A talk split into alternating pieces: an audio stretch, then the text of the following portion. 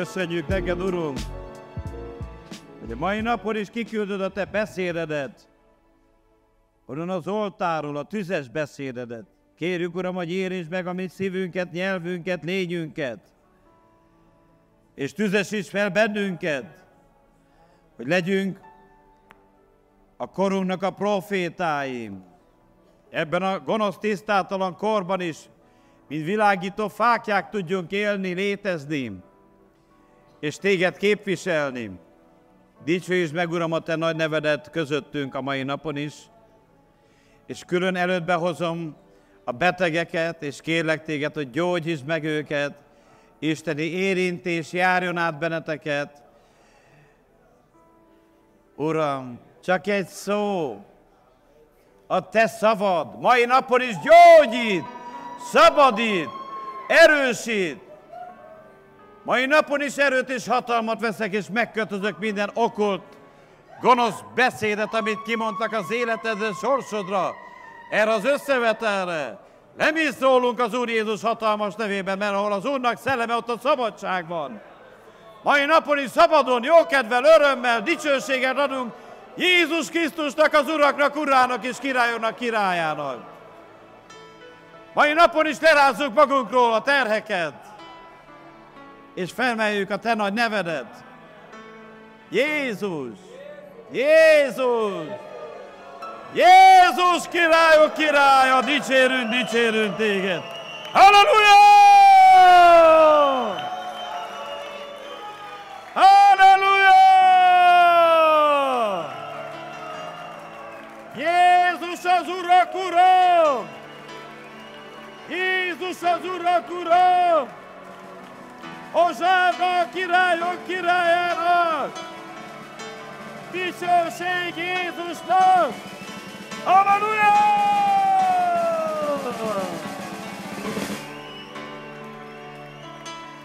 Halleluja! Dicsőség az ő.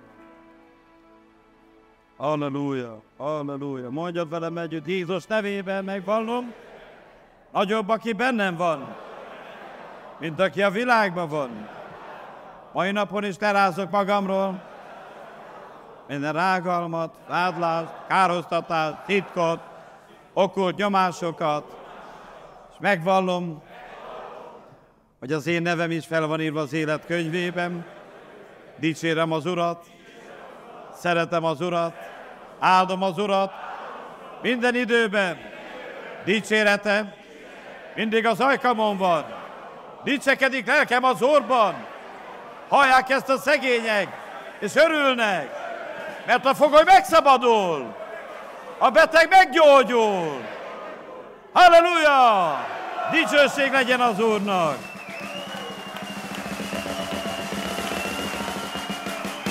Halleluja!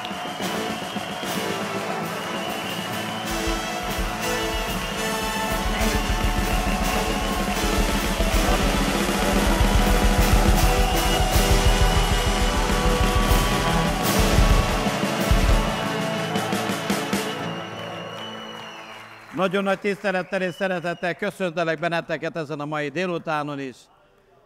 Használd ki azt a nagy lehetőséget, hogy melletted van egy jó testvér. Mondd el neki, hogy micsoda nagy tiszteltetés, hogy itt vagy. Hogy szálljon rád a mennyből, az égdől, az Istennek az áldása. Két kézzel áldja meg téged az Úr, töltse be minden szükségedet. De Istennek vagy az eszköze, rajtad keresztül a kenet árad ki nem fontos, nem muszáj nekem elmenni oda imádkozni, ott van melletted egy Isten ember, ez ráteszi a kezedet, kezét és meggyógyulsz. Vagy ráteszi a kezét és rátszáll a Szent Szellem. Ráteszi a kezét és más emberként fogsz hazamenni. Halleluja! Higgyetek abba, hogy ti Istennek az eszköze vagy. Hát arra vagy elhívva. Azt mondja Bibi, aki hisznek, ilyen jelek követik. Hát te hiszel, akkor ezt megteheted bátran. Dicsőség az Úrnak. Jó dicsérni az Urat, jó az Istennek a jelenlétében lenni. És mielőtt az, éne, az ége hirdetéshez belekezdenék, szeretnék egy, egy-két e, e, e, érdekes infót megosztani, és két jó könyvet némely ember bánatára megosztani. Van egy kedves hallgatónk, rendszeresen az, ide, az idegesítem fel, hogy miért reklámozok könyveket. Őt ez idegesíti.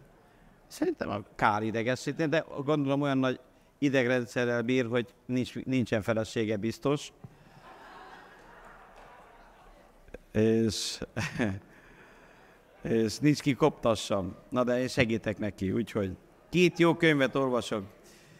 Az egyik a szellemi háztakarítás, ez is egy nagyon fontos, mert időnként, most azoknak mondom ezt, akik már régebb keresztények vagytok, be tud porosodni a ház atmoszférája.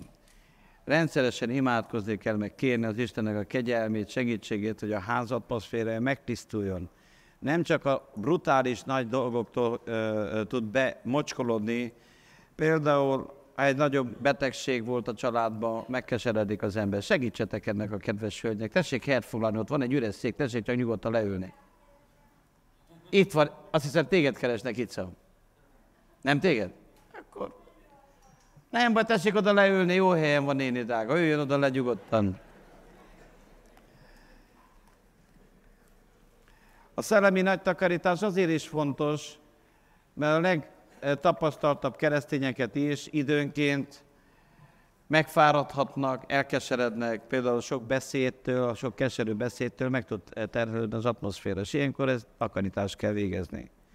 De sok másért. Egy másik könyvet szeretnék még um, reklámozni nektek. Képes vagy rá, Joel Ostin, az egyháznak a vidám szolgáló, szolgáló ajándéka, én meg vagyok győződve, hogy olyan nagy szükség van a könyvére, mint az antibiotikumra, a testnek.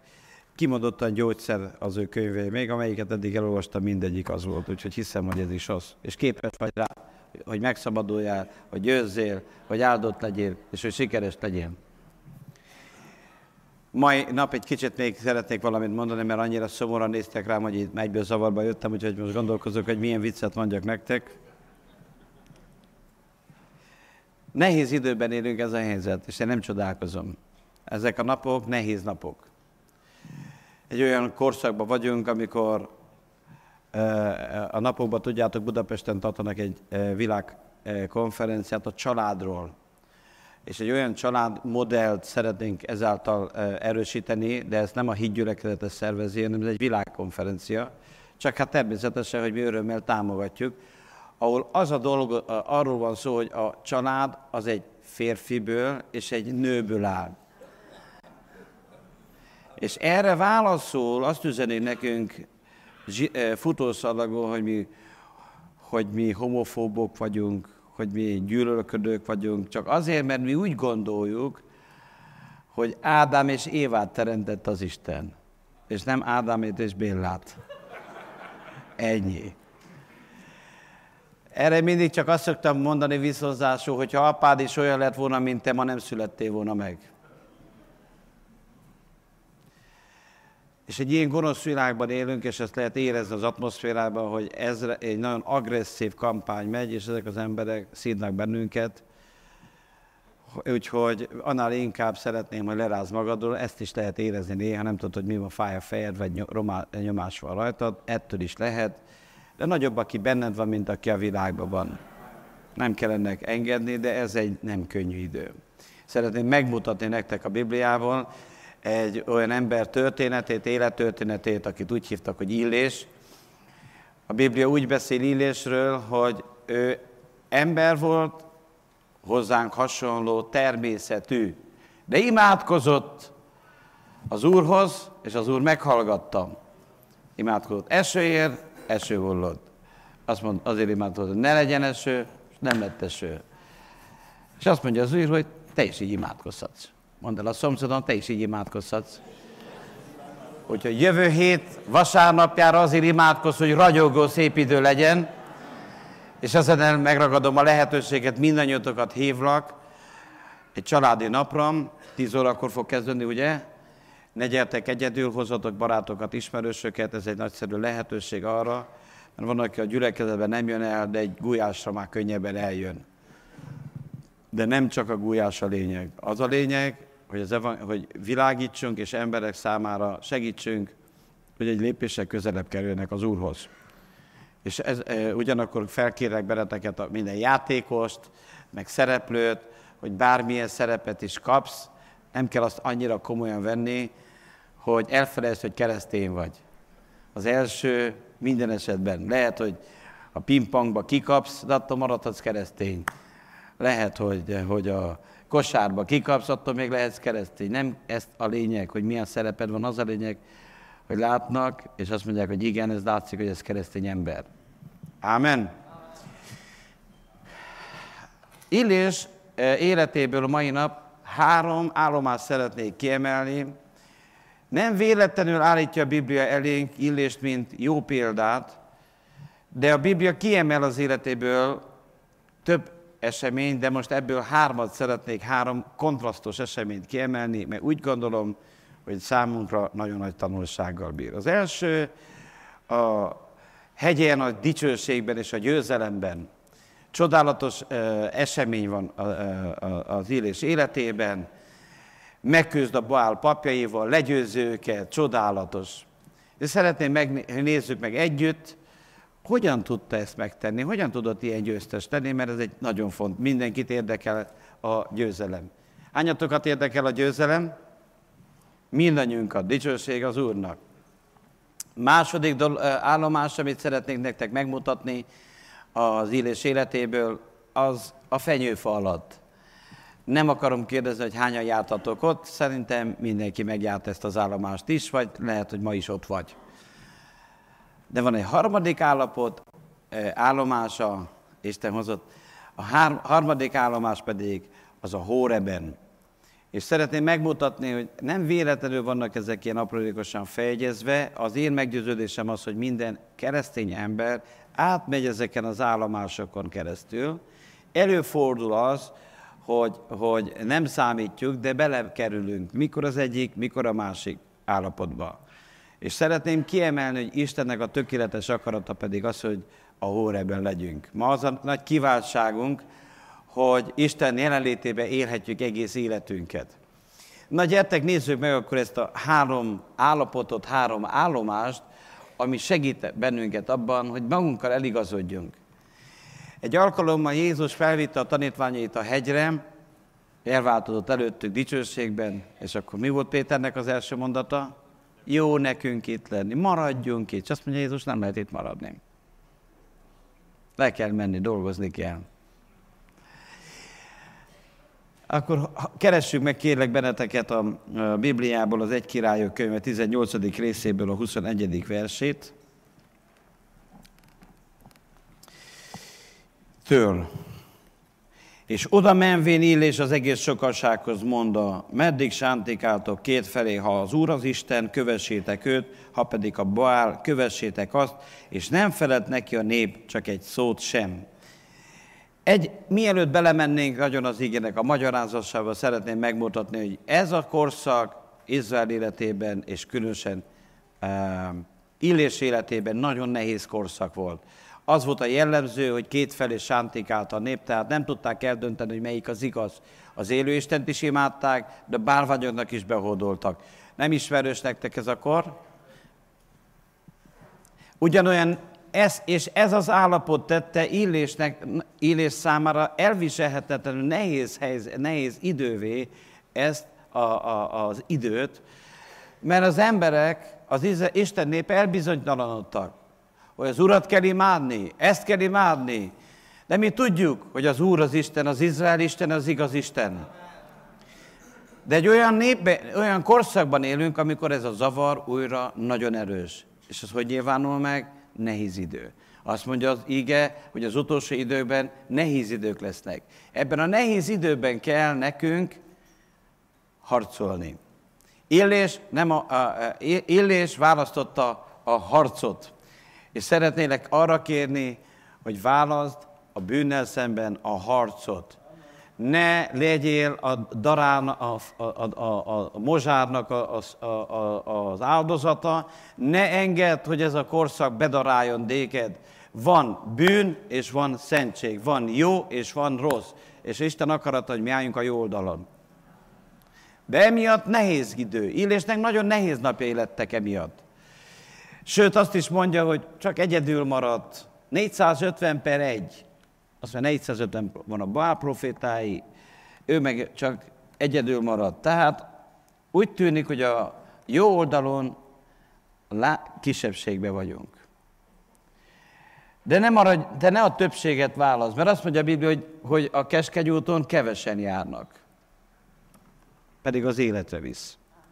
Adja Isten, hogy mindannyian, akik itt vagyunk, az é- a keskeny út ö, ö, ö, utasai legyünk. És ekkor kap egy kijelentés, hogy ebben a korszakban hogy lehet túlélni. Nézzétek meg.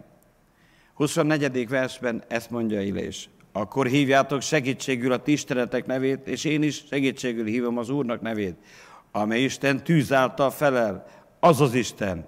És felelvén az egész sokaság mondván, jó lesz.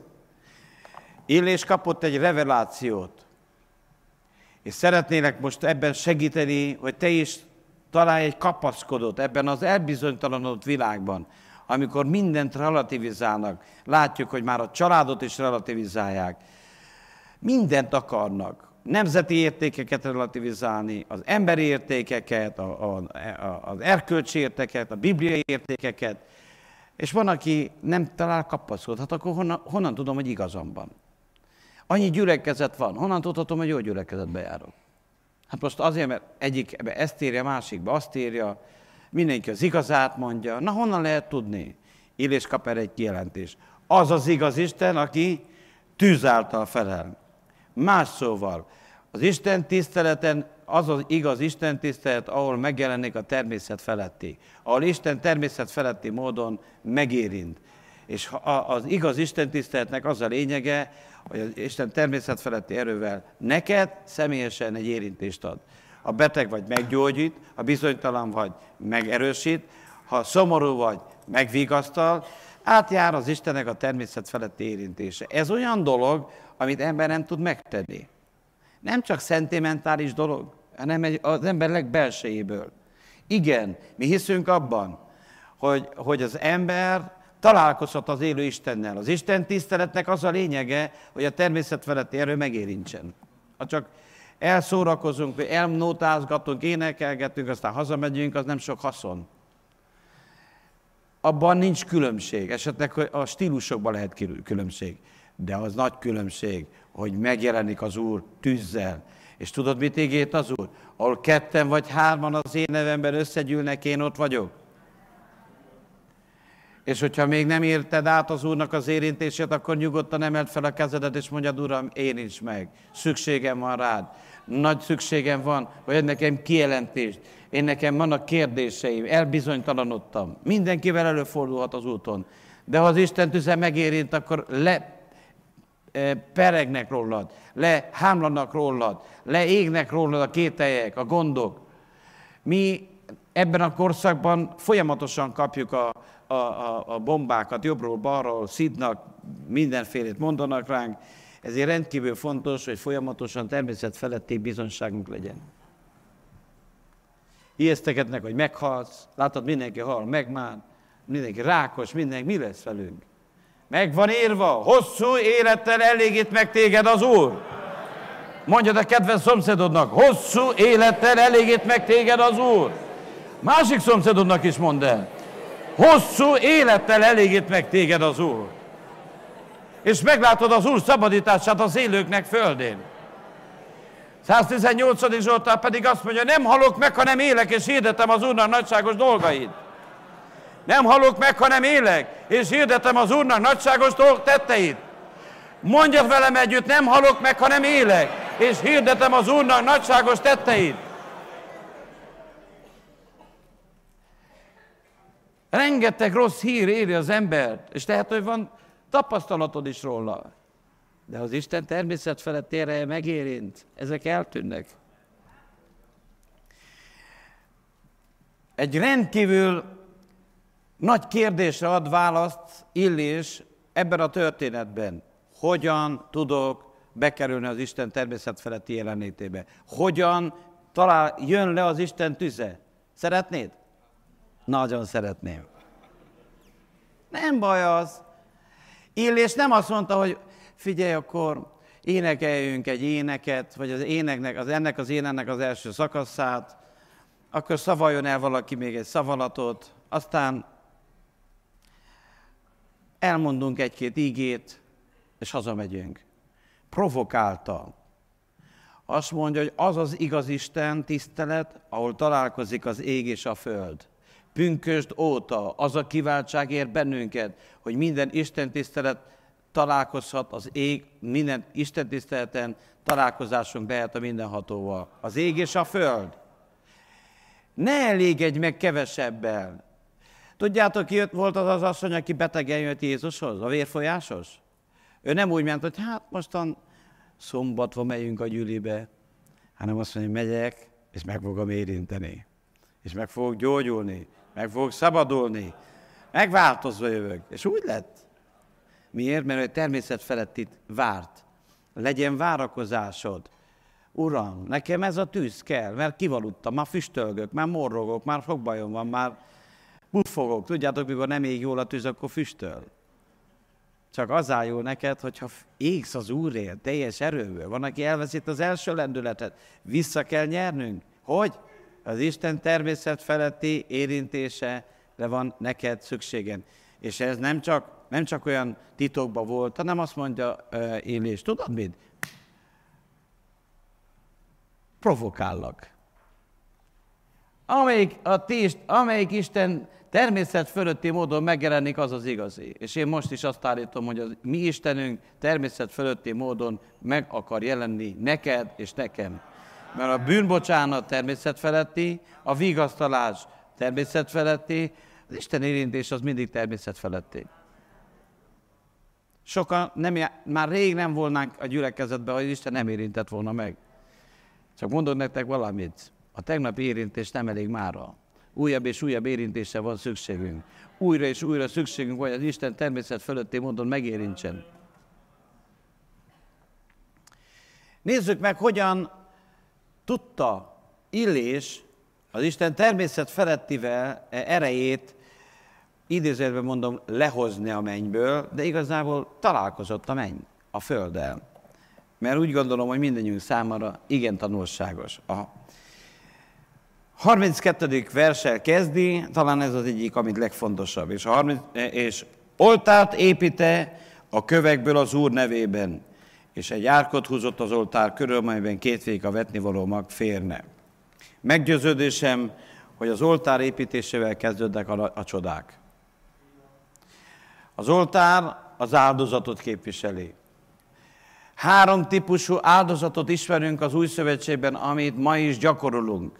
Mert ugye tudjuk, hogy az ószövetségi áldozatoknak a korszaka most számunkra nem ér. Mi már nem áldozunk borjakat, nem kell gerlicét áldozzunk, mert Jézus Krisztus teljes áldozata, áldozata örökre érvényes. De maradt három áldozat nekünk is. A zsidókhoz írt levél 13. része azt mondja, hogy áldozunk az Úrnak. Na miben? a dicséretnek az áldozata. Amit eddig tettünk, az nem más volt, hanem a dicséret áldozata. Most egy, engedjetek meg csak egy nagyon rövid kitérőtét, amikor dicsérjük az Urat, az nem éneklés, hanem az egy áldozat. A hangunkkal és a szívünkkel áldozatot mutatunk be Istennek. Hogy jött le a dicsőség e, e, e, illésnek? Hogy az áldozatot mutatod be. Azzal kezdődik. Tudod, hogy működ, hogyan fogsz találkozni az Isten természet feletti erejével? Hogy kezdődik? Hogy hogyan dicséred az Urat. Ez az első dolog. A dicséret egy olyan csatorna, amivel meg tudod, ami, ami eget tud nyitni. Nagyon sokszor lehet érezni, az elején a nehézkesen megy az ember, nem tud hangosan énekelni, fárad, minden baja van, de hogy elkezded dicsérni az Urat, megváltozik az atmoszféra. És, a dicső, és azt mondja a Biblia, hogy Isten az Izrael dicséretei között lakozik. Hogy elkezded dicsérni az Urat, megnyílik az ég. Ezért kérlek benneteket, még lelkesebben dicsérjük az Urat, még el, odaszántabban. Soha ne gondolt, hogy túl hosszú egy dicséret. Igazából a mennyben folyamatosan van a dicséret. És amikor az Úr segítségével mi is felmegyünk, újra fogtok folytatni a dicséretet. De nem lehet túlzásba venni, ezt akarom mondani. Ezt az egyet soha nem tudod túlzásba, hogy dicsérd az Urat, áldjad az Urat, jó az Úr. Hidd el, úgy, ahogy tudod. Isten a szívedet néz, és hallgatja a hangodat. Tudod, hogy hallgatja Isten az éneklésedet? Nehogy azt gondoljátok, hogy hogy van az úr. Figyelj, hát hallottam, hogy énekel Mihály angyal, az gyönyörű. Na de Gabriel, az még gyönyörűbb. Na de Jóska, hogy énekel. Pál és Silás a börtönbe voltak. Éjféltájban pedig mit csináltak? Énekkel dicsérték az Urat. És erre Isten természet feletti erre leszállt, és válaszolt. A dicséret az egy olyan lehetőséged, amivel az Isten dicsőségét vel tudsz találkozni. Ezért kérlek, ne kávézz, amikor dicsérjük az Urat. Ne menj ki dumálni. Meg, ne, ne nyomogasd azt a, a, azt a telefonodat, nem tudod megállni, dobd a kanálisbe, amikor jössz.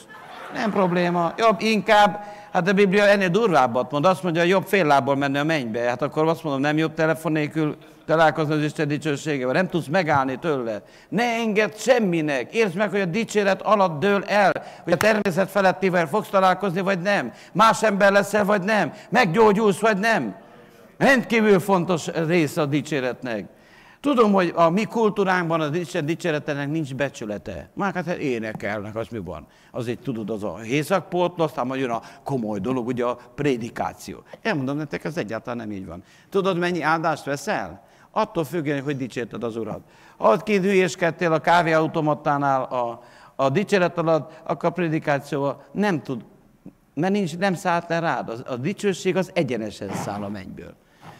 Kapja a Szentlélek a GPS koordinátákat, tudja a harmadik sor, negyedik szék, puf, rátszáll a Szent Szellem. Ugyanazon az Isten tiszteleten. Az egyik embert megérinti, a másikat nem. Én meg szeretnék, hogy megérintsen. Tudod, hogy tudod, ez az első dolog, amit Illés tett? Hogy herrerekte az oltárt. Azt mondja Biblia, dicsérjétök az Urat. Hangosan! Hangosan mondom! Hangosan! Nem azért, mert nagyot hall az Isten, hanem azért, mert nem is ideges. Ha úgy énekelsz, hogy attól el lehet aludni, akkor nem biblikusan énekelsz. Hangosan!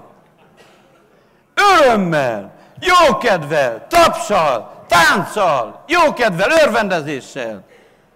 De mit, mit fog mondani a melletted levő? Az az ő privát ügye. Ti téged az mit érdekel? Téged az érdekel, hogy a tűz a mennyből átszálljon, hogy a megnyíljon a börtönajtó, hogy lehújjanak a láncok, hogy megszabadulj, hogy meggyógyulj, hogy a tűz átszálljon, ez a lényeg. Nincs más alternatíva. De ennek az első, hogy az áldozat oltárát helyre kell állítani. Mondja, amit elhanyagoltak. És az első a dicséret.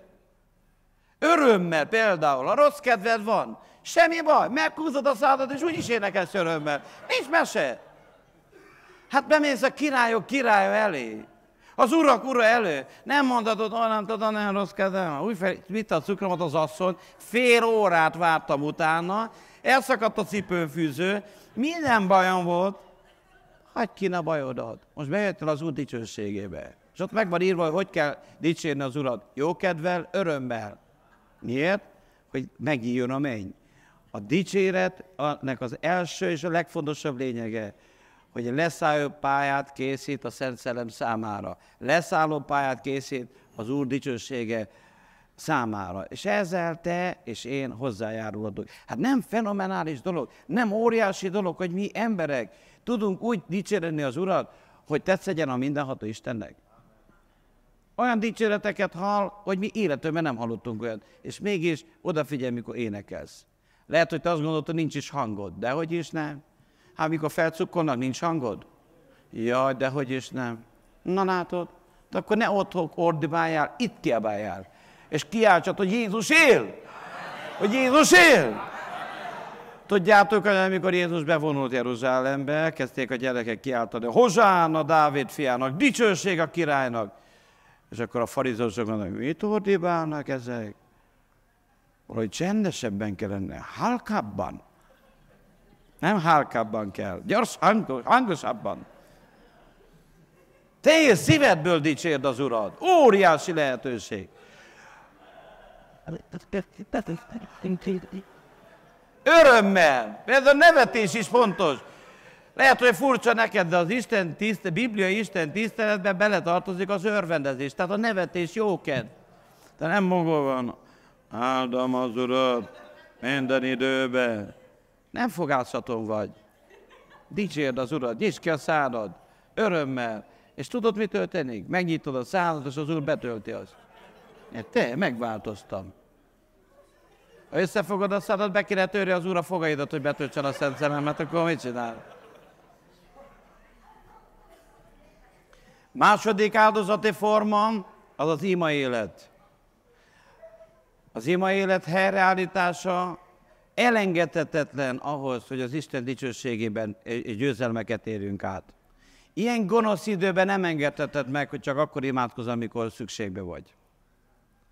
A, ez egy oltár, ennek van egy szabálya. És a szabálya következő. Keressétek először Istennek az országát és az ő igazságát, és minden más megadatik. Mikor kell keresni az Urat? Legelőször. Mondjad el a szomszédodnak, keresed Isten országát? Először. Először.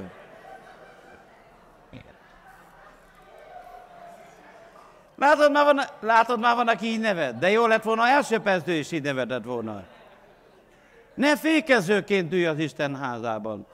Hidd el, sokkal hamarabb megszabadulsz, a gondjaid megoldódnak sokkal hamarabb, ha dicsőség rád száll. Nem én oldom meg a problémánkat, de te, te se tudod magadnak megoldani. Nem, mikor rátszáll a kenet, rátszáll a tűz, annyi minden megoldódik. A harmadik áldozati forma pedig nem más, mint az adakozás. Azt már az elején hallottátok. Tehát az első dolog, amit e, Illés tett, az nem más, mint felépítette az Úr oltárát. Második dolog, amit szeretnék megmutatni, a 32. versben, és oltárt építte az Úr nevébe, és árkot húzott az oltár körül. Az azt jelenti az árok, hogy el van választva az oltár a szent és a szentségtelentől. Az oltárt azt el kell választani, az idődből el kell szakítani az Úrnak szánt idődet. Mindig van dolog, mindig van teendő. Tudjátok, hogy nem lehet, nincs vége a munkának, mindig van. De a munka megvár.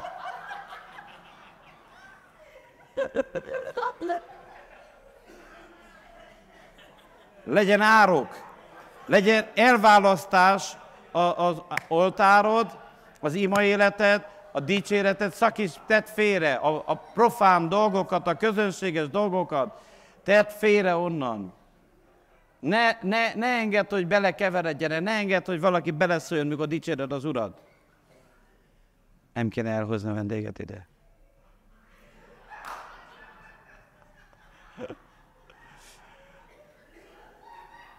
Legyen választófal. Mikor dicséred az Urat, senki ne enged, hogy megzavarjon. Mikor imádkozol, senki ne zavarjon meg. Mikor adakozol, a, senki ne zavarjon meg. Ez is egy fontos. Hát emlékeztek arra az asszonyra, aki a templomban legkevesebbet adta. És Jézus azt mondja, hogy nem, a legtöbbet adta. Mert nem engedte meg senkinek, hogy megzavarja és megakadályozza az adakozásban, még a szegénységese. Következő dolog, amit eh, bemutat számunkra, és oda készíte a fát, és felvagdalta a tulkot. Gyakorlatilag az áldozatról beszél. Tudod, ma már Isten Jézus Krisztus áldozata után tudod, mit vár tőlünk? A szívünknek az áldozatát. Mindaz, amit eddig mondtam, az külső dolog megnyitat, megmutatja a szívünknek az állapotát. De igazából a legfontosabb az, hogy, a, a, a, hogy áldozat nélkül nincs áttörés. Szeretnél az Úr győzelmeket elérni? Ez nem egy áldozat nélkül. A Földön a legnagyobb dolgok, amik tört, születnek, azok mind áldozattal jönnek. Az asszony áldozatot hoz azért, hogy fiú szülessen. Ha nem vállalná a fájdalmat, sose lenne. A házas életben is, a házasságnak is a titka, hogyha van áldozatot hozó személy, akkor a házasság boldog. Meg kell hozni az áldozatot. A türelem például egy ilyen áldozat. A szeretet az azt jelenti, hogy áldozat. Ne akar áttörést elérni, ha nem, vagy, ha nem teszed le az életedet, és nem vagy kész áldozni. Nem lehet ezt Jézus Krisztus áldozata hozta létre az egyházat és az üdvösségenket. De nem azt jelenti, hogy nekünk is nem kell áldozni. Megvan mindenkinek a maga áldozata. Ámen? Nézzük meg még akkor egy rendkívül fontos része van. Monda, töltsétek meg négy vedret vízzel, és öntsétek az égő áldozata és a fára. Mondd ismét, tegyétek ezt még egyszer, és másodszor is ezt tevét. Mondd neki, harmadszor is, tegyétek meg, és harmadszor is megtevék. Úgy, hogy a víz lecsolga az oltáról még az árok, és tele lett vízzel. Ez nem más, mint a Szent Szellemmel való betöltekezés. Rendkívül fontos része a győzelemhez, a Szent Szellemmel való újra és újra és újra. Háromszorosan, tehát a Szent Szellemmel való betöltekezés nem egyszeri, egyszer betöltött a Szent Szellem, hanem azt mondja az Úr, betöltekez be egyszer, kétszer, háromszor, négyszer, újra és újra, újra és újra. Akarsz győzelmeket átélni? Akkor friss kenettel töltsön be a Szent Szellem. Enged, hogy a Szent Szellem friss kenete járjon át, töltsön be tetőtől talpig. Nem lehet át, győzelmeket átérni, hogyha az ember nincs betelve a Szent Szellem erejével. És akkor a, talán a, a, a, az utolsó ebben a, a széria, ebben a, az állomáson megmutatja Illés a motivációt. Azt a helyes motivációt, ami, az, amivel az Isten, amire az Isten válaszol. Az, az, a kenet, a tűz, a csoda, az mindig válasz. Valamire válasz. Arra válasz, amit mi emberek Istennek bemutatunk. Nézd meg! Azt mondja Ábrahám, eh, Illés, Uram, add meg, hogy ismerjék meg a mai napon, hogy Te vagy az Isten Izraelben, hogy én a Te szolgád vagyok, és mindezt a Te parancsolatodból cselekszem. Három dolgot, pontosabban majd négy, mert fordíts vissza az ő szívüket a, a, mielőtt a csodát kéred, mielőtt kérjük, hogy Isten természet feletti érintése legyen, rendkívül fontos, hogy tisztázzuk, hogy mi motivál bennünket ebben. Az első, hogy dicsőjük meg az Úr Jézus Krisztus neve. Hogy Jézus, az ő neve emeltessen fel. Vedd rá Istent arra, győzd meg Istent arról, hogyha Isten dicsősége rád száll, azzal az ő neve fog megdicsülni, nem az enyém. Isten az ő dicsőségét senkinek nem adja. Soha. Ezért rendkívül jelentősége van, hogy milyen motivumból, mert sok ember szeretne nagy megtérést, nagy ébredést, nagy áttörést, de az Úr nézi a szívét. Azért nem fog Isten áttörést adni, hogy valaki az ő emberét hízlalja. Ami, bármikor kérünk csodákat, bármikor kéred, hogy az Isten természet feletti módon megérintsen, annak a motivációja mindig ugyanaz kell legyen. Uram, ne az én, hanem a te neved dicsőítessen meg. Sőt, mondja Dávid, nekünk az ország pirulása, az Úrnak pedig minden dicsőség. Ez a feltétele annak, hogy az Isten dicsősége rád. Azután pedig igazol, ha te rád az Isten dicsősége, az egy kicsit téged is igazol, hogy te ilyen tüzesféle keresztény vagy. A harmadik pedig, hogy a, a kételkedő, megra, meglankadt emberek felé visszafordulnak az Istenhez. Ha tüzes keresztények vagyunk, körülöttünk levő emberek elkezdnek visszafordulni az Úrhoz. Ahol tűz van, oda az vonzást jelent. Oda az emberek akarnak gyűlni. Ahol füst van, onnan mit csinálnak az emberek? Menekülnek. Na ez a különbség, hogy tüzes keresztények vagyunk, vagy füstösek. Ne légy füstölgő keresztény, hanem legyünk tüzesek az Úr dicsőségére. Miért? Hogy Isten tudjon használni. És erre mi lett a válasz? Jött a tűz. Van egy jó hírem, testvéreim. A tűz jön. Isten akarata, hogy rád szálljon az Isten tüze. Akarata, hogy a természet feletti találkozol a természetessel. Akarja, hogy ott, ahol vagy, rád szálljon az Isten ereje és hatalmas győzelem van, az egész nép felismeri, hogy ez az Úr az Isten. De van a második állomása illésnek, nem annyira látványos, nem annyira kellemes, de mégis fontos, hogy megnézzük, valamiért nagyon aprólékosan ez is le van írva. És úgy gondolom, hogy azért van a, e, leírva, mert mindannyiunk érintettek vagyunk. Van olyan, hogy dicsőséges állapotunk, érzed az Úr jelenléte van. Érzed az Úr megérintett. El is döntöd, mától kezdve aztán komolyan fogod szolgálni az Urat. És akkor jön egy idő, teljesen ellentétes dolgok. Olyan furcsa támadások, megmagyarázhatatlan életérzés, egyedülétérzés, senkit nem akarsz látni. Ismerős, amiről beszélek? Itt igen, az egész gyülekezet amúgy látom, ti már ezen rég túl vagytok, de azért, hogyha még az életben egyszer fogtok ezzel találkozni, én is elmondanám. Az a, az a részteg ismeri ezt a helyzetet. Az a helyzet, hogy a, a, a keresztény életünk a győzelemből és a revansból áll. Folyamatosan, bármikor valamilyen nagy áttörésed van, nagy győzelmed, egy dologra számítatsz. Lesz revans. Van revans. Van visszavágó. Nincsen a miért, mert gonosz időben élünk. Nem emberek teszik ezt, hanem maga a sátán, maga a, a, az ellenség. Maga Jézabel felháborodik. Hogy, hogy? Ez a nép el, elfordult tőlem. Hogy lehetett ezt megcsinálni? Hogy történhet ez meg? Ezért minden jó összevetel után, minden nagy áttörés után, minden természetfeletti érintés után számíthatsz arra, hogy az ördög revansot ad. És ha nincs felkészülve az ember, vagy ha egymással szemben nem tudunk ilyenkor nagyvonalúak lenni, nagyon nagy kárt tudunk okozni. Hát hol van, hogy lehet összehasonlítani azt az írést, akinek az imájára száll le a tűz? Az egész, az egész Izrael leborul az Isten elé, dicsérik az Urat, hogy az Úr az Isten, ez az, micsoda nagy dolog. Alig telik el egy nap. Ugyanaz az ember. Azt se tudja, hogy bújjon be a fenyőfa alá. Hol van az az ember, aki a tegnap olyan nagy dicsőséges volt? A fenyőfa alatt. Nem azért mondom el, hogy biztosak bárkit is, hogy ide bújjon, vagy oda, de azért szeretném nektek megmutatni, mert ha nem tudjuk kezelni ezt az állapotot, magunkat nem tudjuk kezelni, de ha a, a, a testvérünk van ilyen állapotban, akkor is vigyázni kell rá.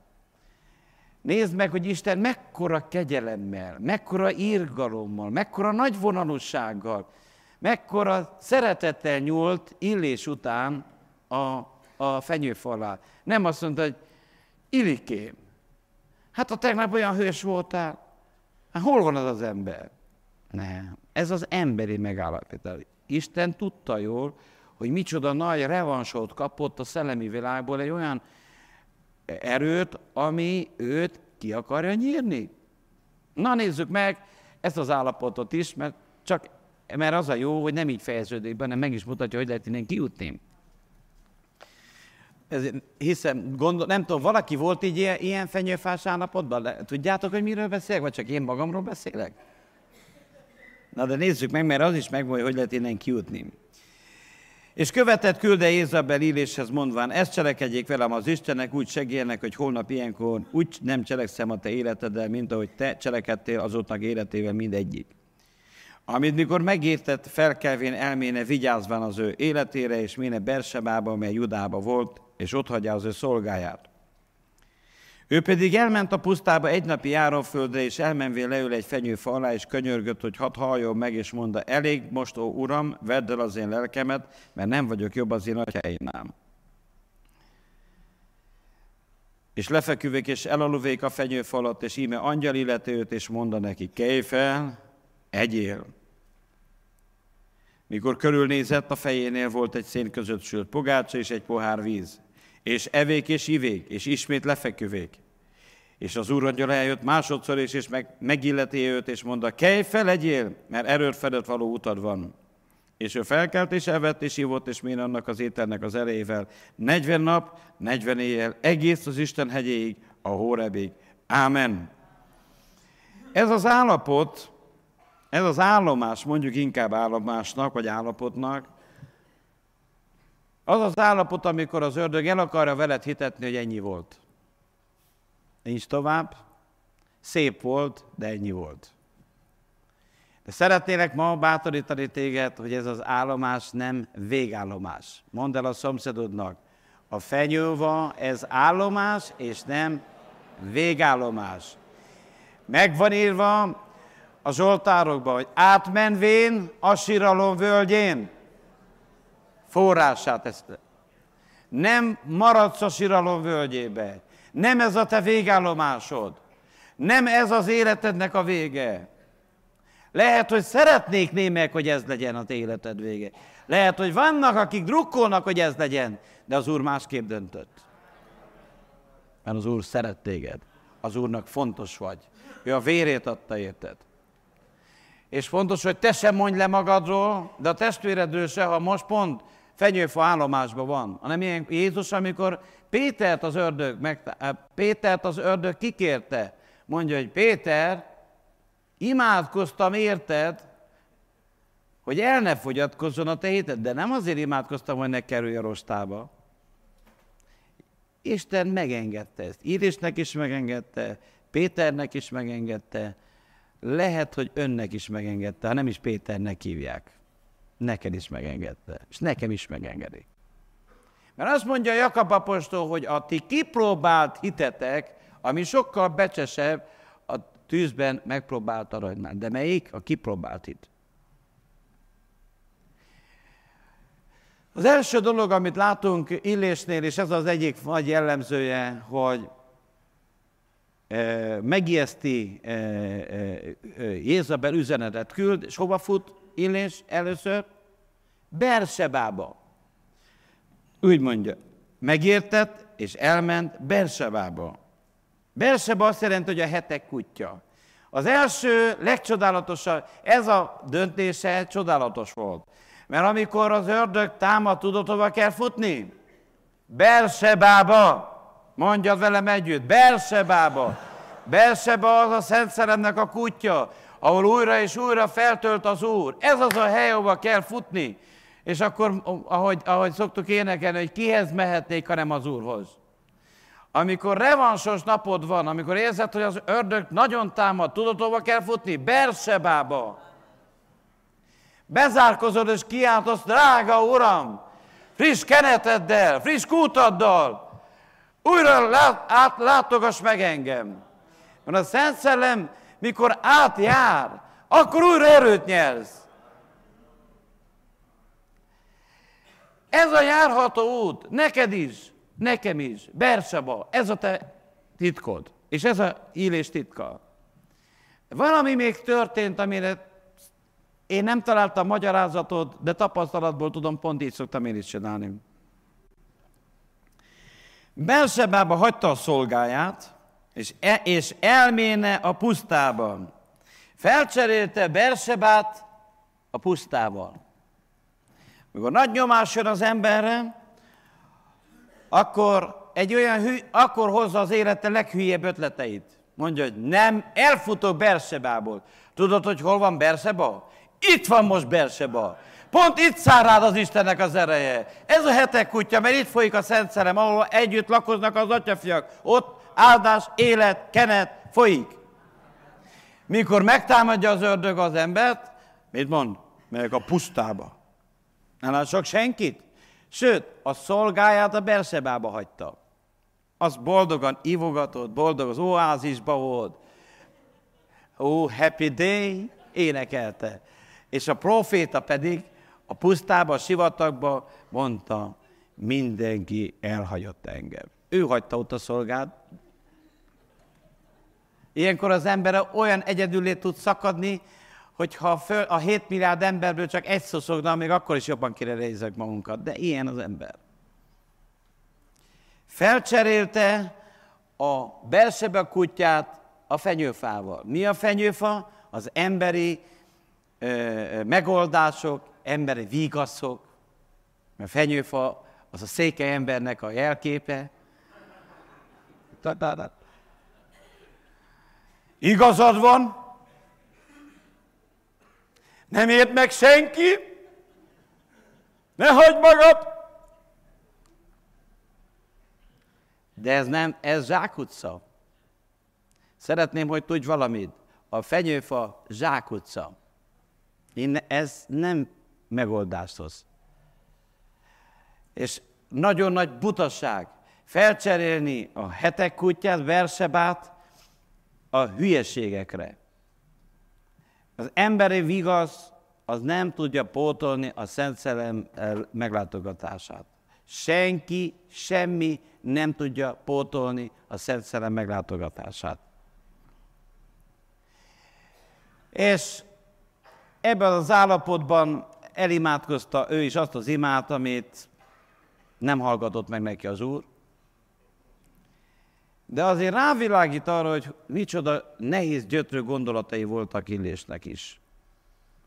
Vége a karriernek. Szép volt,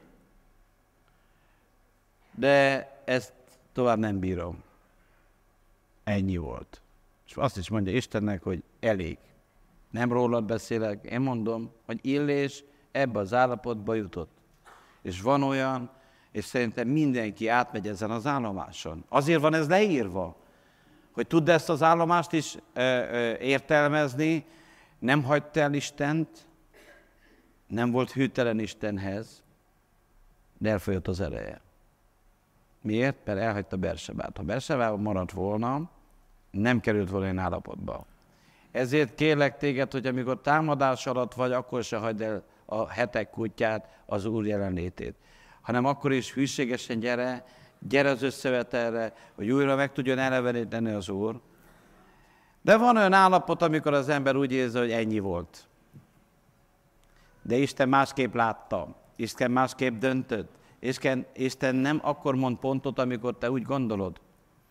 Nézd meg, hogy, hogy emeli ki Isten illést ebből az állapotból. Ez egy fantasztikus, ö, ö, ö, figyelmes, csodálatos technika. Oda jön hozzá az angyal. Az angyal azt jelenti, hogy küldött. Valakit Isten küld hozzád, akkor tudjad, és amit tetszik nekem, hogy Illés nem volt makacsember. Látjátok, hogy nem mit jelent, hogy nem székely, nem duzzogott. Székely lett volna, azt mondta, még azért sem. Egyél, azt már nem. Hanem felkölti az angyal. És azt mondja, Illés, van itt egy pogácsam, és van víz. Egyél. És felkelt, és evett. Tudod mi ez? Amikor ilyen le, lenyomott állapotban vagy, akkor vedd a Bibliádat, és egyed az ígét. Mert az az íge az, ami téged tud táplálni ebben az állapotban. Ember olyankor hiába beszél akármit, mert nem is érted, nem is akarod hallani. Emberi szó, fájdalomban is nem tud vigasztalni, de az íge igen. Tud vigasztalja meg benneteket. Bármilyen nehéz helyzetben vagy, az ígét eszed, ha nem is egyszerre, de előbb-utóbb kicsi levegőhöz jut az ember, és utána megerősödik. És utána, miután ettél, akkor már tudsz inni is. Újra visszafekszik és úgy gondolta, hogy ez jó, jó, egy kis túlélése, de ez, ez még túl kevés. Visszafeküdt, aludt. És ilyenkor fizikálisan az ember sokszor úgy alszik, mintha lelőtték volna. Még a fizikai erő is az ember nehezen bírja, csak aludni lehet. Ez az állam nem jó, nem pihen az ember, nem áldás, nem nyugszik, hanem valami furcsa egyveleg a dolognak. De jön az angyal, ismét, és azt mondja, Illés, egyél, és így áll. És elmond valami nagy titkot, és most figyeljetek. A Bibliában ritkán olvasjuk, hogy valaki 40 napot bőtöl. Tudjuk Mózesről, tudjuk Jézusról. De ha megnézitek, Illés ennek a pogácsának és annak a puhár víznek a, erejével 40 nap és 40 éjjel tudott menni. Azért érezzedjünk meg, az se semmi. Miért? Rávilágít, hogy micsoda erő van az Isten igében. Megtölt a testedet is erővel. Nem a murkoktól leszel erős.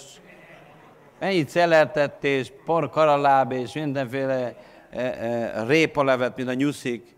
Persze egyet, hogyha te úgy gondolod, hogy ettől szép lesz az arcod, jól tudsz fütyörészni. De erős, tudod, mitől leszel? Az Istennek a beszédétől. Azt mondja, hogy 40 nap és 40 éjjel ment ennek az erejével. Hogy eszed az Istennek az igér. Engeded, hogy a Szent Szellem átjárjon, fizikálisan is megerősödsz, a csontjaid is megerősödnek, az idegrendszered is megerősödik, az érzelmi világod is megerősödik, más ember leszel. Nem tréningezünk itt, hanem arra buzdítalak, hogy az igét használd úgy is, mint kijelentés helye, de használd úgy, mint táplálék. Azt mondja Jézus, nem csak kenyérrel él az ember, hanem Istennek minden igével, ami Isten szájából származik. Gondoljatok bele, hogy milyen lehetett a, a manna, ami a mennyből szállt alá, amiből ettek az emberek 40 éven át. Senki nem volt beteg, senki nem, azért érted, nem úgy volt, hogy most a klímát állították 21,5 fokra. Az Úr egy felhőt rendelt föléjük, hogy, hogy ne legyen túl melegük. Olyan is volt, hogy három napig nem ittak, száraz bőtöt tartottak. De a mannának olyan ereje volt, hogy semmi betegség nem érte őket, semmi. 40 évig nem köhögtek, nem volt prüsszögött, nem volt influenza járvány, semmi bajuk nem volt. Hát mennyivel inkább az új szövetségben, ha táplálkozunk az Úrnak az igével, ebből e- egészség lesz a te testednek. Így egyedül is olvasd az igét, hogy átjárt téged, betölt, hát tényleg, hát akkor nem kell beteg legyek. Hát beteg lett Jézus helyetted. Nem kell egyetlen egy betegséget sem magad elfogadjál. Fáj a hátad, akkor mondd meg neki, na ide figyelj tehát. Az Úr Jézus hatalmas nevével megparancsolja, hogy többet nem fogsz fájni. Miért? Mert Jézus Krisztus ezt a hátfájásomat oda felvitte a keresztre. És én eszem azt az igét, amitől nem leszek beteg. Ha megértenénk, higgyétek el, egy kicsit jobban koptatnánk azt a Bibliát. Mennyi pirulát, mennyi hülyeséget bevesz az ember, persze meg kell élnek a gyógyszertárak is, ezt tudja. Viccet, azt tudjátok. Megy az öreg, elmegy a doktorhoz, és azt mondja, hogy miért volt a... Hát meg kell a doktor is. Utána a doktor felírja a gyógyszert, elmegy, kiváltja a gyógyszert. Miért? Mert meg kell a gyógyszerész is. Utána elmegy, eldobja, mert ő is meg akar élni. De az Istennek a beszédét megeheted, mert attól csak egészséges teszel. Semmilyen mellékhatása nincs. Normális vagy, és erős. Erős. Ezért bátorítalak benneteket, hogy minél több ígével vett körül magad. Még a Biblia az Ószövetségben meg parancsolta az népének, hogy még a falokra is legyenek felírva, még a bejárati ajtóra is legyen felírva oda az íge. Miért? Mert az ígének gyógyító ereje, hatása van. Élet van benne, örök élet. Dicsőség az Úrnak. És ezt az ígét, ez az íge volt az, ami kirántotta Illést a level depressziós állapotából, és beemelte őt az Úr dicsőségébe. Három dolgot mond az angyal.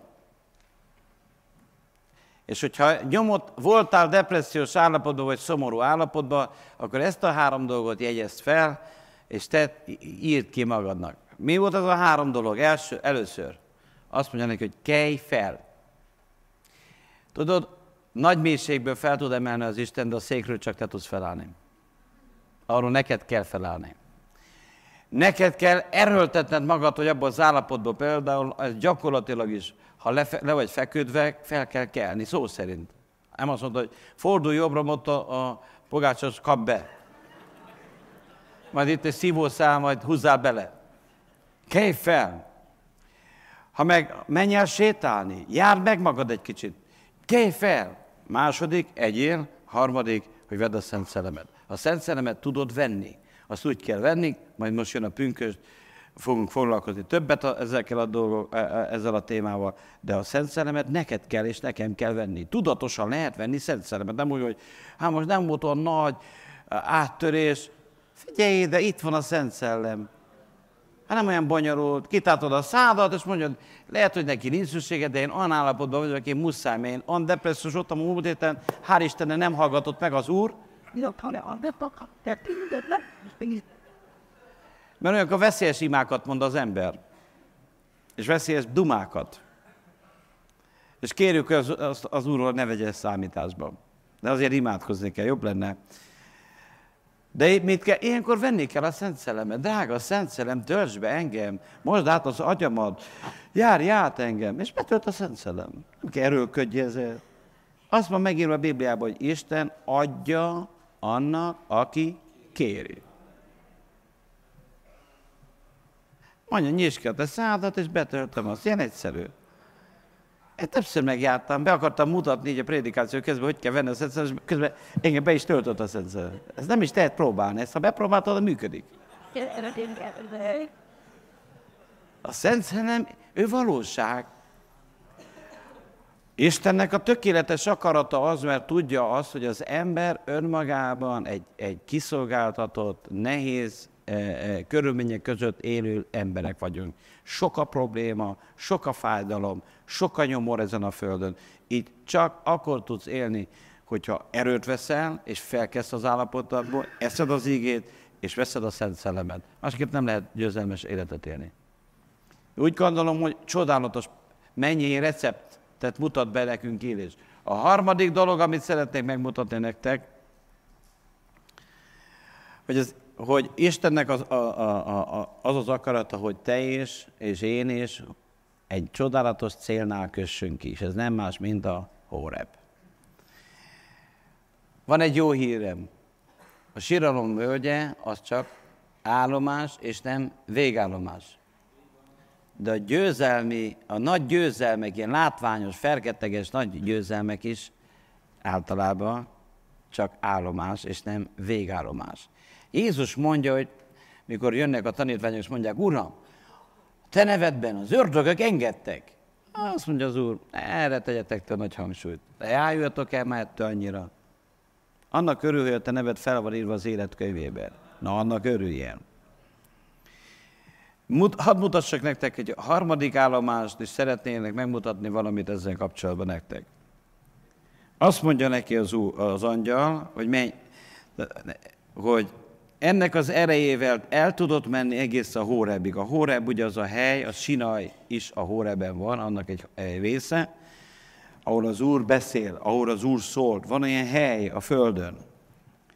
És azt mondja neki az Úr, tudod mit, te oda menjél, ahol az Isten tud veled beszélni. A kijelentés helye. És beméne ott egy barlangba, és ott hála. És íme az Úrnak beszél hozzá, és mondta, mit csinálsz itt? Illés. Hagyd előtt az Úr Jézus nevében. A, amikor az ember szomorúság vagy nagyon nyomott állapotból jön az Úr jelenlétében, általában barlanglakó lesz. Mit jelent az, hogy barlanglakó? Az, hogy körbe van véve. Például a keserőség egy ilyen nagy barlang. Mikor az ember megkeseredik, az egy nagy barlang. Mit csinálsz itt írés? Busulok. Tehát a busulás az egy nagy barlang. Mondd el a szomszédodnak, a busulás az egy nagy barlang. Busulás az egy nagy barlang. Nem barlangálsz, vagy nem denevérnek teremtett az Isten. De ha engedett, hogy a kes... El, mert Illés hol volt? Már a Hóreben volt. Már az Istennek a közelségébe volt.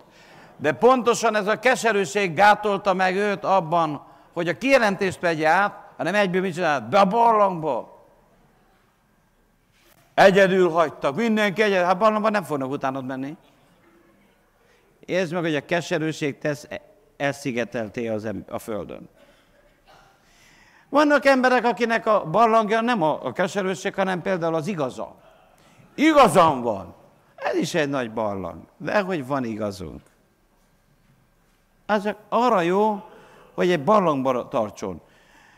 Mert a barlang milyen? Akár merre nézel, nem látsz semmit. Ez a barlang. Mindig ugyanazt látod. Igazam van, igazam van, igazam van, igazam van, igazam van, igazam van. Tudod, hol vagy? Egy nagy barlangba. Az, igaz, az önigazulás nagy barlangjába. És ezt tudod mi? Nem vezet semmi.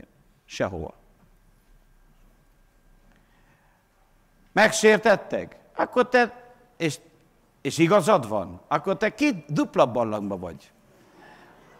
A magad igaz a barlangjába is bebújtál, és annak még a bugyrába még van egy olyan barlang is, hogy úgy mondják, hogy keserűség. Nem járható út. Itt, itt pedig már az Úr jelenlétében van. Ott van a Hóreben.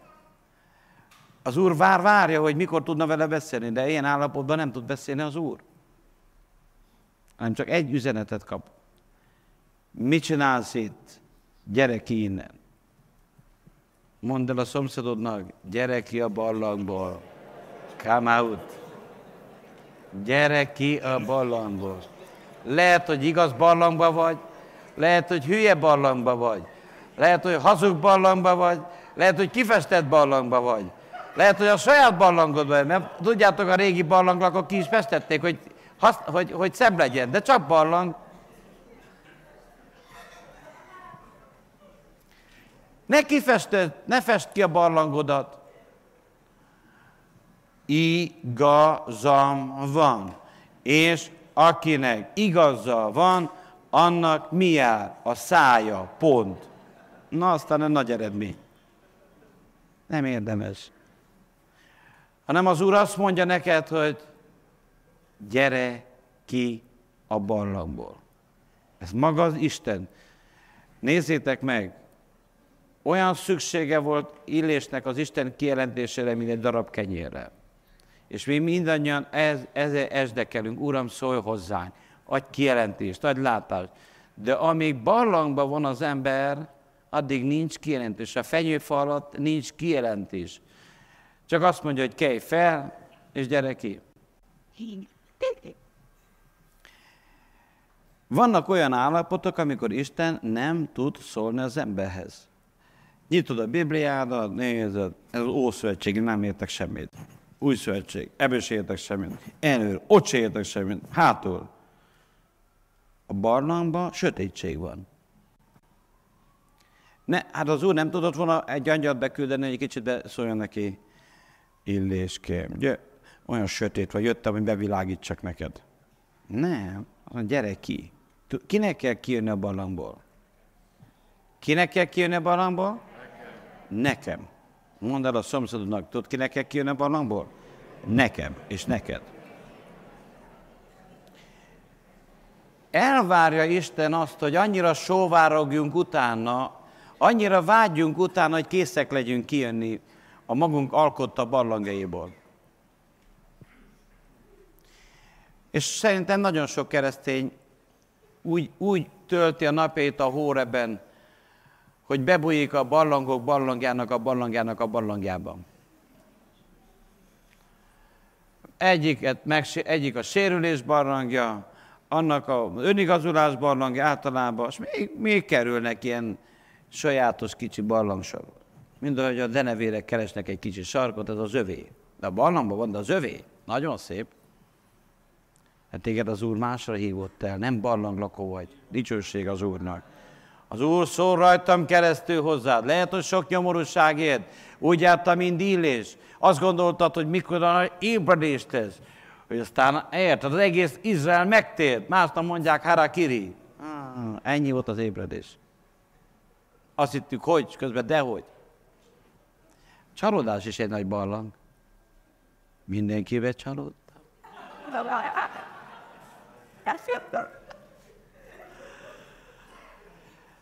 Az is egy nagy barlang tud lenni. Akkor hát csalódtam. Nyugodj meg, ez is csak egy barlang. Szállj ki belőle gyorsan. Mert benned pont úgy csalódott más, ugyanúgy énekelhetné más is. De az Úrban soha nem fogsz csalódni. Illés rendkívül nehéz időben élt, nehéz korszakor ment át, minden oka megvolt, hogy barlangban maradjon. De mikor hallotta az úr hangját, azt mondta, igen, uram, megértettem, nyomás ki a barlangból. És te is mondhatod, nyomás ki a barlangból. Az a helyzet, hogy döntened kell. De nevérekkel akarod letölteni a, a, a, az életedet. A denevérek azok a démonoknak a, a, a jelképei, és szerintem sok keresztény démonlakó lett, vagyis démonok által ilyen denevérlakó. Bevész, ha az ember nem jön ki ebből, előbb-utóbb körbevesznek. És jobb a Szent Szellem jelenlétében lenni. És kijön, és azt mondja, hogy gyere ki, és állj meg az Úr előtt. És én hiszem, hogy az Isten tisztelet az a, ez a hely, ahol megállhatunk az Úr jelenlétében. Óriási áldás, hidd el. És kérdezze az Úr, hogy mit csinálsz? Ezt mondja, nagyon búsulok. Búsulok az Úrért, búsulok Izraelért, elhagyták a szövetséget. Szerintetek, elolvasom a tizedik verset nektek. Ő pedig mond, a nagy búsuláson van az Úrért, a seregek Istenért, mert elhagyták a te szövetséged, az Izrael fiai, a te oltáraidat lerontották, a te profétáidat fegyverrel megölték, és csak én egyedül maradtam, és engem is halára keresnek. Kérdezek tőled most valamit. Igazat mondott Illés? Igazat mondod? A, nem. Van, aki azt mondja, még volt 6000 ember. Igen, igen, igen. Részben, de azért úgy nagyjából jogos volt a keserűsége? Jogos.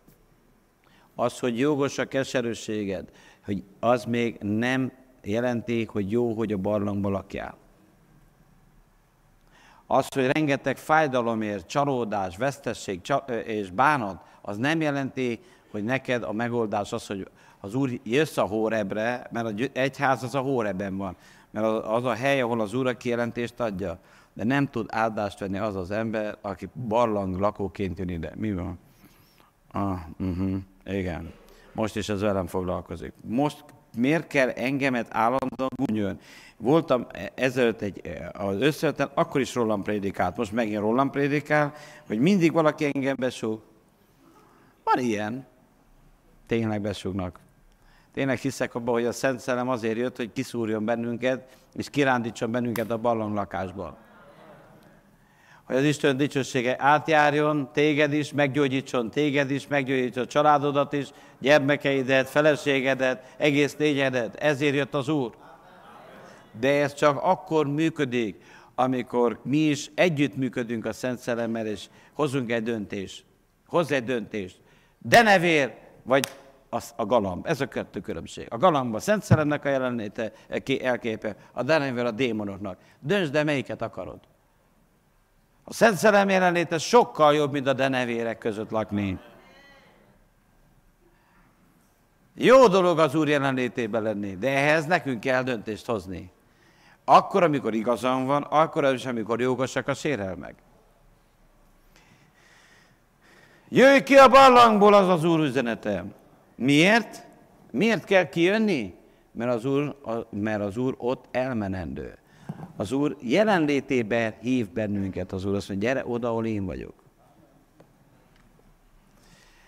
És most egy, egy olyan dologgal szeretnék foglalkozni, amivel nagyon rég nem foglalkoztam, de nagyon jó, mert a pünkösd előtt vagyunk, és ez egy, e, e, segítni fog. Talán egy kicsit értelmezni az Isten jelenlétét. 11. verset olvasom, mondanak, jöjj ki és állj meg ezen a hegyen az Úr előtt, és íme ott volt az Úr elmenendő. És az Úr előtt megyen vala nagy erős szél, amely hegyeket megszaggatta és meghasogatta a kősziklákat az Úr előtt. De az Úr nem volt abban a szélben. És a szél után földindulást tett, de az Úr nem volt a földindulásban sem, és a földindulás után tűz jövet, de nem volt az Úr a tűzben sem. És a tűz után egy halk és szerít hang hallatszik. Nem tudom, hogyha hányan figyeltetek fel arra, hogy az Isten jelenlétét elég furcsa dolgok szokták kísérni. És ez sok embernek probléma mai napig is. Ha egy kicsit mozog a Szent Szellem, elkezd egyik visibálni, a másik sírni, harmad, mi ez? Hát ő nem ezt akarta, nem azért jött ki a barlangból, hogy most olyan visibálást hallgasson, nem azért jött ki a barlangból, hogy valakinek a nevetését hallgassa. Mi ez? Ezt a halk, szerint hangot szeretné hallani. Ezt szeretnéd hallani, a szerint hangot? Szeretnétek hallani az Úr szerint hangját? Szeretnéd hallani az Úr szerint hangját? Nagyon vészeg, addig kérdezem, amíg mindenki azt mondja. Szeretnéd hallani az Úr szerint hangját? De előtte ott van a nagy széllökés. Előtte ott van a földmozgás. Előtte ott van a nagy tűz. És azt mondja, hogy nincs az Úr ezekben. Az Isten jelenlétét sokszor furcsa dolgok veszik körül.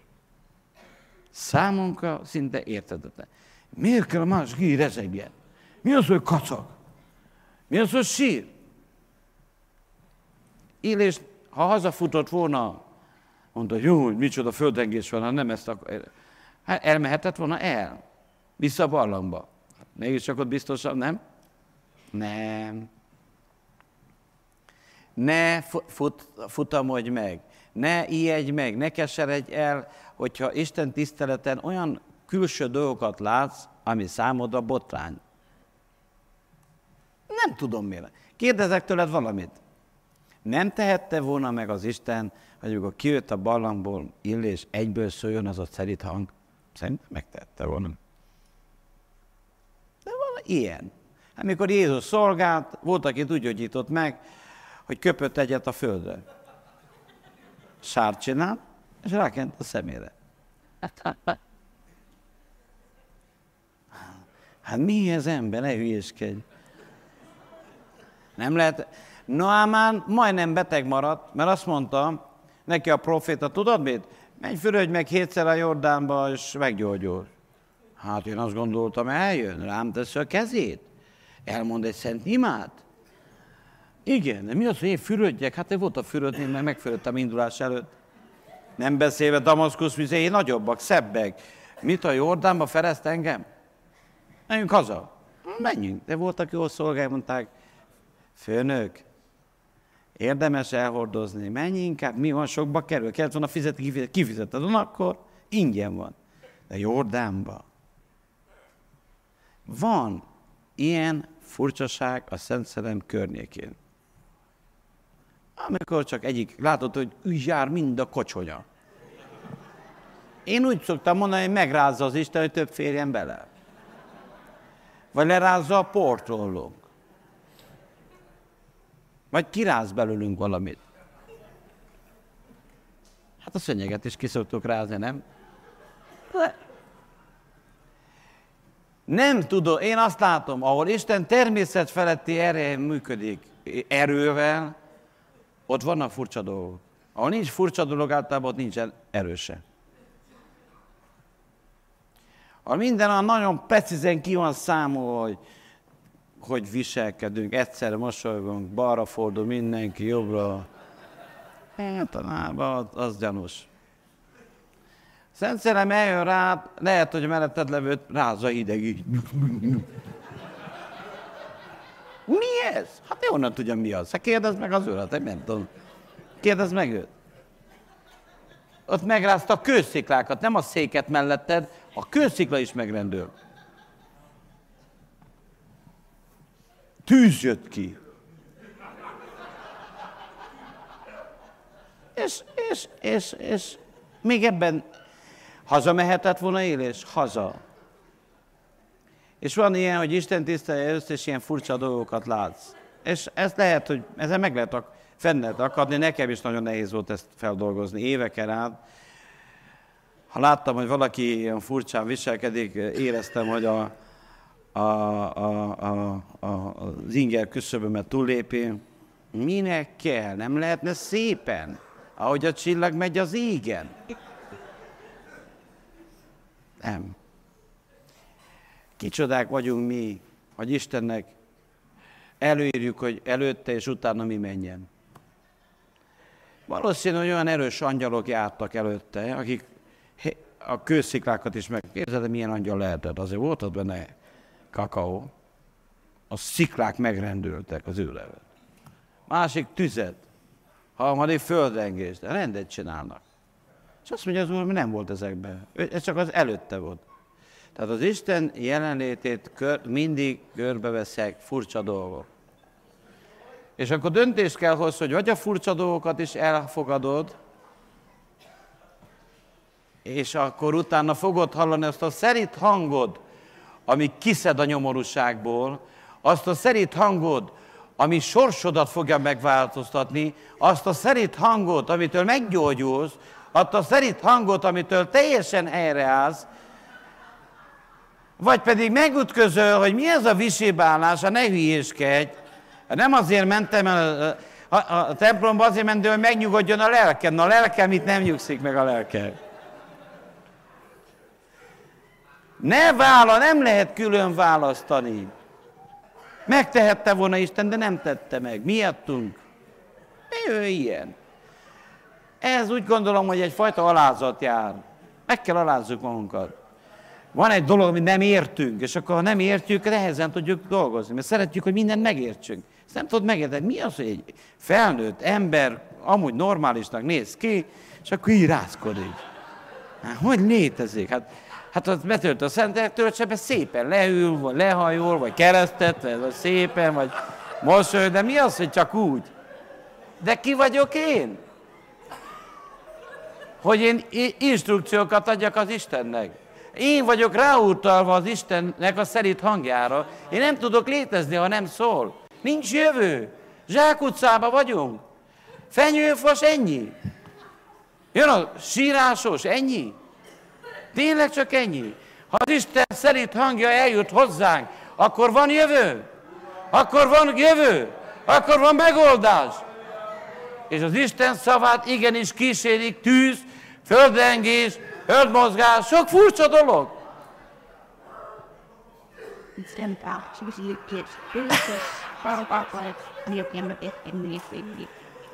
De megéri! Azt a szerint hangot megéri! Az a szó, ami onnan a trónról jön, megéri! Mert az lesz a te életednek a megmentő üzenete! Hogy illés, nincs vége! Illés, van jövőd! Illés, van tervem az életeddel! Van elhívásom a számodra! Van jövőd! Állnak a proféták, várnak a királyok, várnak az emberek, hogy szóljál hozzájuk. Hirdesd az ígét! Állj szolgálatba, Illés! Letépte az Úr szerint hangja a fájdalmat, a csalódást, a múltat, a keserűséget, a, bor, a barlangnak az illa, büdösségét róla, az álló dohos levegőt, és betöltötte a Szent Szellem ereje és az öröme. Csodálatos az Úr hangja,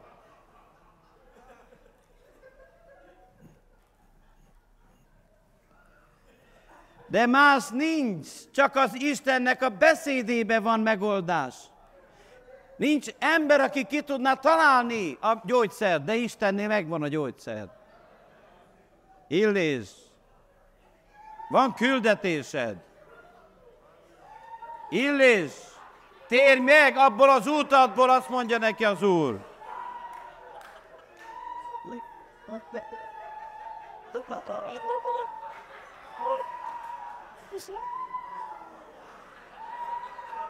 Illés!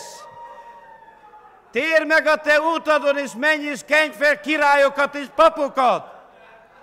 Elég volt, töltsd az idődet a barlangba! Elég volt keseregni, elég volt itt vesztegetni az idődet! Ne félj a fenyőfa alatt többet! Gyere ki onnan! Mert a félelem kergette őt bele. Mi lesz?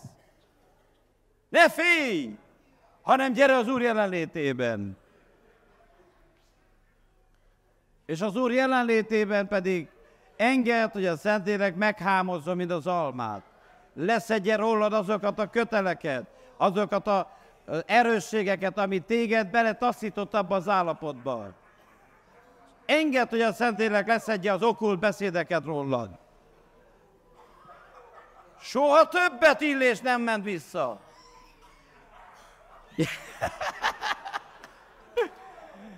Gyökerestől változtat meg az Istennek a beszéde. Dicsőség az Úrnak! Az Úr szava szabadító! Az Úr szavában erő van! Az Úr szavában jövőd van! Dicsőség az Úrnak! Az Úr az ő beszédében ma is ugyanolyan erő van. Ami megtesszük a mi részünket, ő is meg fogja tenni. Ezért lapátoljad ki magadból azok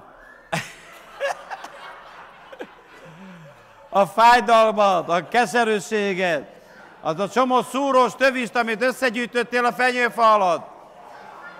Enged, hogy a Szent Szellem szabadon tudjon hozzá szólni, hogy Illés! Légy szabad!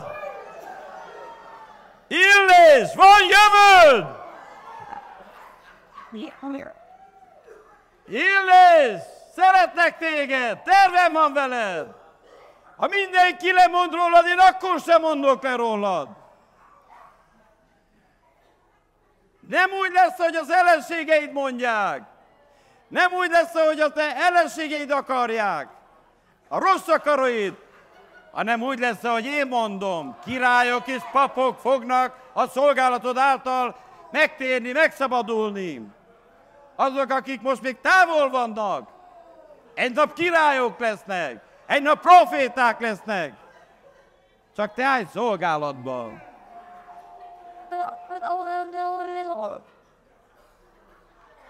Mondtam nektek, hogy az Isten jelenlétét körbeveszi sokszor furcsa dolog. Egyik kacag, másik jajgat. Most bogosz ki.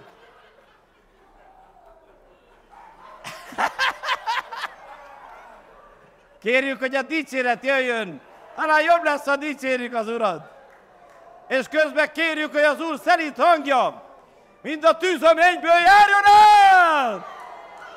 Tetőtől talpig! Vegye le rólad azokat a köteleket, ami mindeddig ott tartott a börtönbe, ott tartott téged a belsőbe.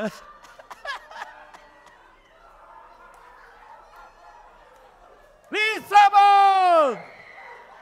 Légy szabad az Úr Jézus hatalmas nevében! Az Úr a te szabadítód! Az Úr a te erősséged! Az Úr beszédében megvan a megoldás a te problémádra. Egy szó, csak egy szó, és meggyógyulsz. Egy szó, és megváltozol. Halleluja! Dicsőség az Úrnak! Kérlek, álljatok fel, és dicsérjük az Urat!